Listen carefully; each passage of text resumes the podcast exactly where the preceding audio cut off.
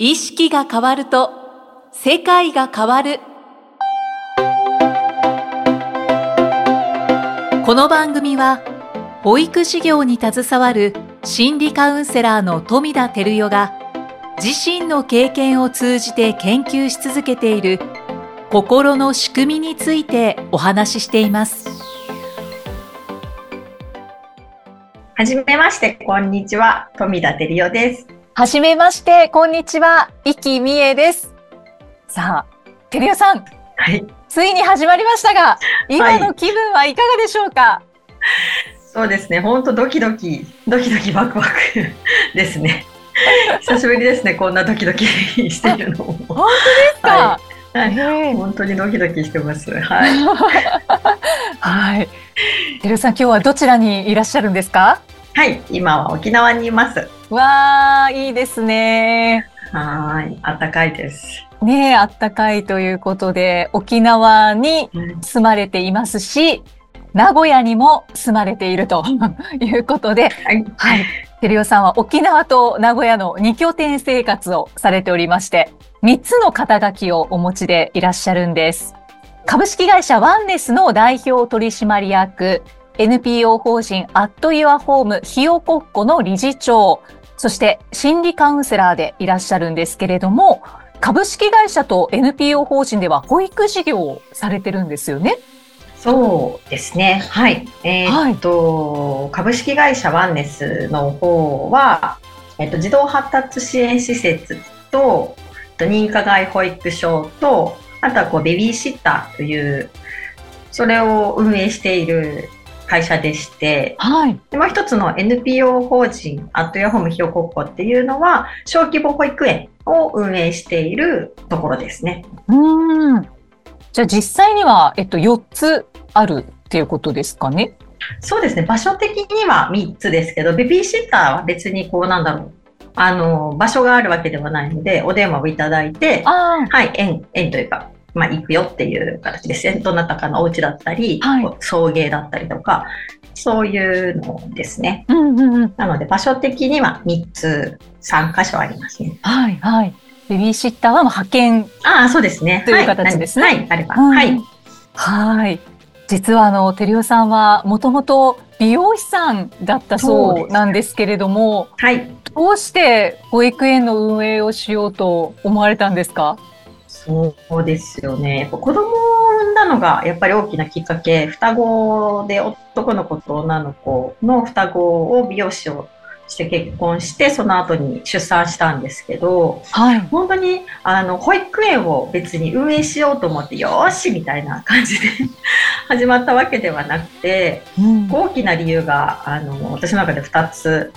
あって1つは保育園のその子どもたちがあの保育園に行っている時に、まあ、ママ友達が双子なのでたくさんいたんですよね。はい。年少年中年長さんの時に。でそのママ友達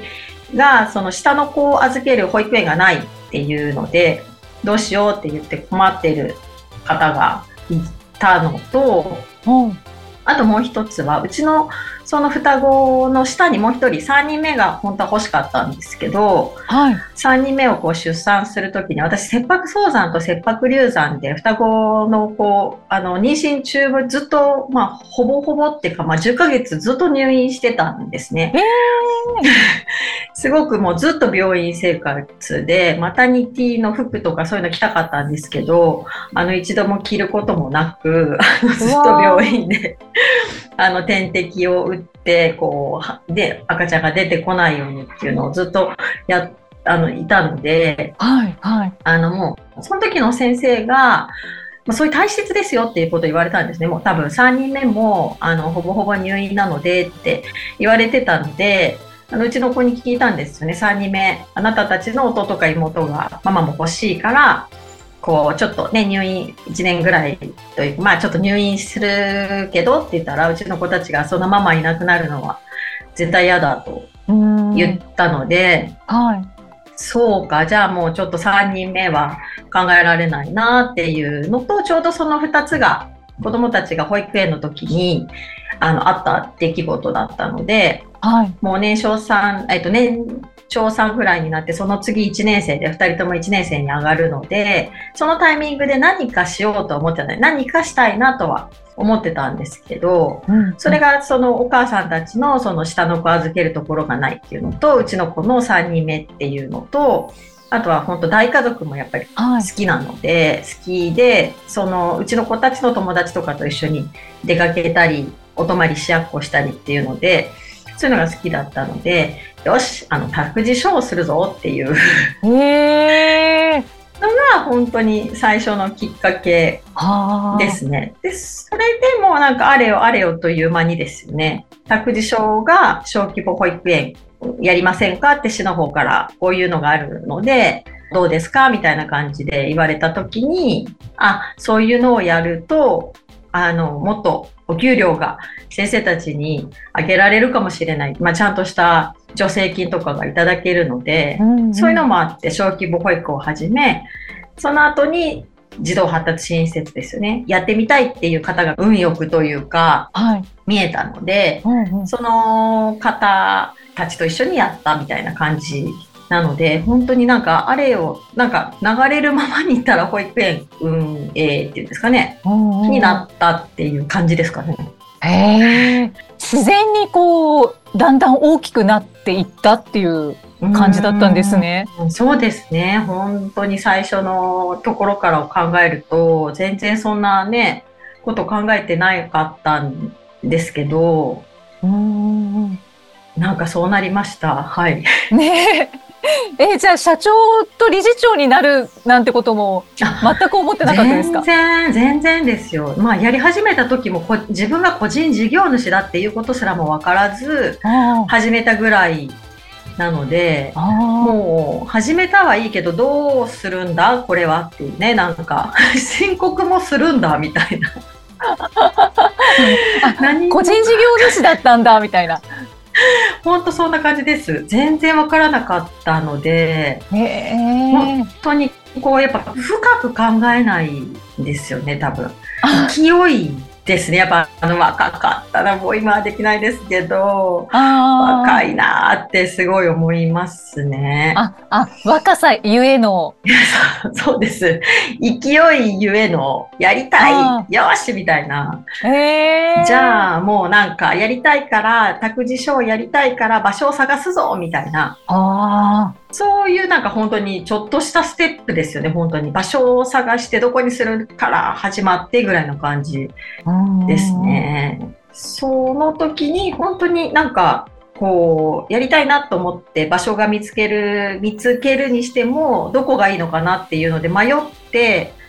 市役所の児童課の人に相談に行ったりとかっていうところですね。本当にこうちょっとずつちょっとずつな感じですね。そうなんですね。その勢いでいくっていうのは、うん、照代さんの性格でもあったりするんですか？いやあどうなんですかね。いやでも学生の時とか別にまああでももともとそういうなんだろうそういうところはありますね。全くないわけではないですね、うんうん、でもよく考えたらというか振り返ってみると大学を辞めるっていう風になった時もまあ親に言われてもそんな風にあにちゃんと勉強しないんだったら大学辞め辞めなさいみたいな感じで言われてそうか大学そうだよねみたいな。辞めるって言うよねこういう風にねちゃんと勉強もしなかったらって言われてじゃあ手っ取り早く手に職をつけなきゃみたいな。で思いついたのが美容師と看護師だったんですよ。ほう で2つが自分の頭の中でポッと浮かんでいやでも看護師さんだと勉強しなくちゃいけないよなと思って美容師さんの方がなんかこう看護師さんに比べると勉強しなくて良さそうな私の勝手なイメージだったのでよしじゃあ転職つけるために美容師になろうみたいな感じで大学を辞めてすぐに寮に入って、えー、あの美容師になったっていうところを考えるとそうですね。本当ですね。ちょっと性格も相まってかもしれないですね。そうですね。そうかもしれないです。本当に。えー、いやでもだからこそこんなに大きく今運営されていることなんだと思うんですけどそれからね、うんうん、照代さんはやっぱりこれもまた学んでみたいってなってなのかもしれないですけど、うん、心理学を学んでカウンセラーにもなられたわけですけれど、はいはいはい。どうして心理学を学ぼうと思われたんですか？はいはい。えっ、と、理由はなんか大きく2つあるなって自分の中でこう思ってて、はい。一つはこう託児所をやり始めて、まだ次の小規模保育をこうやるっていう風になる前に、こう5年、6年託児所をやりながら思ってたのが、リーダーとはとか、経営者とはとか、そういうのを考えるようになったんですよね。で、そうなるにはどう何がいい経営者なんだろうとかみんながこうついてきてくれるにはどういう人がいいんだろうとかっていうのを考えてた時に先生とかがもう突然辞めたいとかあの言われるんですよね。はい。えなんでこう私はこう心を開いてみんなに話をしたりとかなんか全部をオープンにしてるのにこう突然こう前段階もなく辞めたいとかそれこそなんかいろんなこう心のこの距離感を自分がこう自分はオープンなのにオープンじゃない方がいた時になんでこう心って人って私に開いてくれないんだろう？私は開いてるのにって思った時期があってはい。その時にやっぱり人の心ってすごくこう興味が湧いたんですよね。うん。でもう一つがあのちょうどその時期に自分の親と同居したんですよ。はい。はい。で子供がえっと6年生で中学生になるかなっていうぐらいだったんですけどその時に旦那とお母さんの仲が悪くて仲が悪くてっていうかあのお母さんはお母さんで私に旦那さんのがこういうところがあってさこういうこと言われてすごいなんか嫌だったんだよねとかはい。旦那は旦那でお母さんとかお父さんのこういうのがねっていうこう愚痴みたいなものを両方から聞くようなことがあってで私はどうにかしてあげたかったのですごくこう、はいお互いにこう言うんですよお母さんにはお母さんに言うし旦那さんには旦那さんに言うしっていうことをやって結構自分の中で悩んでた時があってうんその時にこうお寺の住職さんみたいな人にこう相談に行ったらはい。そんなことであなたが悩んだらあなたが潰れちゃうよって言われたんですよね。うんそんな、こうなんだろう、そうなんだっていう、こうなんていうんですかね。びっくり自分の中ではないこう考えだったので、そういうこうなんか人から言われることとかもあんまりなかったので、そういう考え方もあるんだとか、そういうのがきっかけですね。その2つがやっぱり同居と、その経営者とはとかリーダーとはみたいな、こう先生たちの心の、そのいろんな人の心に興味が出て、うん知りたいっていうのがやっぱりあったので、その時にちょうどあの心理学を学ぼうっていうふうに思った、まあ、たまたまこう調べてたら、それこそ仁之助さんが出てきたので、はい。はい。心や仁之助さんですね。はい。はい。はい。はい。その仁之助さんの、えー、とマスターコースに行ったのが本当にきっかけですね。ええ今、心の話をする番組をスタート。させたわけですけれど、えーこれからいろんなお話を伺っていくことになると思うんですけど、あの、これから番組でお伝えしていきたいと思っていること、うんうんどんなことがありますか？そうですね。やっぱりこの番組のタイトルの意識が変わると、こう世界が変わる、自分の見ている世界も変わるんだっていうのが一番こうね、伝えたいことなんですけど、私が思うこう意識というのは、あの人ってはまあ思い込みとか価値観がありますよね。はい。で、その思い込みとか価値観って人それぞれ違うじゃないですか。うんうん。思い込みとかその価値観のもっと深いところに潜在意識っていうものがあってでその潜在意識をこう変えるとこう今自分が見ている現実というかそういうのがなぜか変わるっていうそういうことなんですけどうん。うんそう変えようと思うにはまずその自分の思い込みとか価値観とかを知らなきゃいけない。どんな自分って思い込みがあるんだろうとかうん。どういうこう価値観が自分があるんだろうっていうことをまず自分で気づくというか知る必要があると思うんですよね。はい。はい。で例えばそれを知ったとしますね。私ってこういう思い込みとか価値観があるんだとか。で、知った後に、その自分の思い込みとかを変えたければ変えればいいし、うん、別にそっか私ってこういう思い込みがあるからこういう人なんだとかこういう性格なんだとか分かってそれで気づきで終わればそれはそれで別にいいと思うんですよね。うんうん、ただ今後その自分の思い込みとか価値観とか潜在意識の中に眠ってるものを今後の自分の人生に必要じゃないと思えば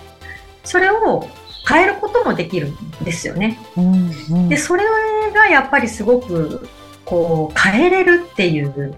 のがあの面白いというか変えると人生がというか変わるんですよね。人生が変わるというかこう世界が変わるというか見ているものというか相手が変わったように見えるのがとっても不思議なんですけどそんな体験をたくさんしてるので、はい、そういうのがちょっとでも本当にお伝えできればいいなって思ってるんですけど今までももちろん伝えてはきてるんですけど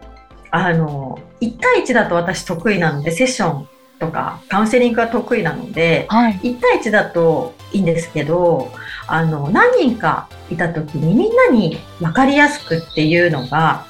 苦手っていうのがね最近特にあの感じてるんですね。うんうんうん、でその部分をそれこそイキさんのお力を貸していただきたいなと思って、いろいろ多分こう言ったら多分質問してくれたりとかいろいろすると思うのでそうするといろんな方に届きやすくなるのかなっていうのを自分で思っているのでこの番組を通してイキさんの力も借りながらちょっとでもこうなんか一人でもたくさんの人になるほどっていうのがあったらいいなって思ってます。うん、あ力になれるかどうか。ドキドキですけど。大丈夫です。全然。はい。じゃああの本当にもう素朴な疑問をたくさん投げかけていきたいとはい。本当に。よろしくお願いします。思います。はい。で特にどんな方に聞いてもらいたいっていうそういう思いはありますか、うんうんうん、あそうですね。えっ、となんか今こう自分もう人生どうにかしたいとか例えばこうイライラして子供に当たっちゃうとかなんか旦那さんにもう本当この行動が腹が立つとかっていうそういうふうななんかこう自分をそれこそ、まあ、相手を変えたいなが先ですかね。私もそうでしたけど、うん、旦那ってなんでこうなのとか 先生ってなんで言うのみたいな。急になんで言うのみたいな、うん、なんでっていう多分相手がを変えたい方は聞いていただくとなんとなくそっかそっかっていうのがあの分かってきたりとかあとはあの物事をネガティブに捉えちゃう方とかもすごく私ポジティブというかあのやっぱ見方が全然物の捉え方がやっぱり面白かったりとかするのでそのネガティブな捉え方をしちゃう人とかでも、あの、なんか質問していただいたりとかしたら何かちょっとでもお役に立てたらなと思ってるので、うんうん、あとは最後、心のこととか、あとスピリチュアルなことが好きな方。は、あの、ぜひ聞いていただきたいなって、まあ、ちょいちょい、あの、お話ししていけたらなって思ってるので、うんうん、そんな方にもぜひ聞いていただきたいなって思ってます。あの、ママさんですかね。そうですね。ママさんに聞いていただけるといいですかね。うん、そうですね。そうですね。うん、やっぱり私ね、それこそ保育業してるので、ママが変わると本当にね、いろんなことが家族の形がやっぱり変わってきたりとかねするので、はい。ぜひ。そうですね。はい。うん、代表的な方々はママさんかなと思うんですけれども、あの、どなたか聞いていただいても大歓迎ですので、よろしくお願いいたします。はい。はい。これからどうぞ意識が変わると世界が変わる。よろしくお願いいたします。さあ、この番組ではメッセージやご感想、ご質問をお待ちしています。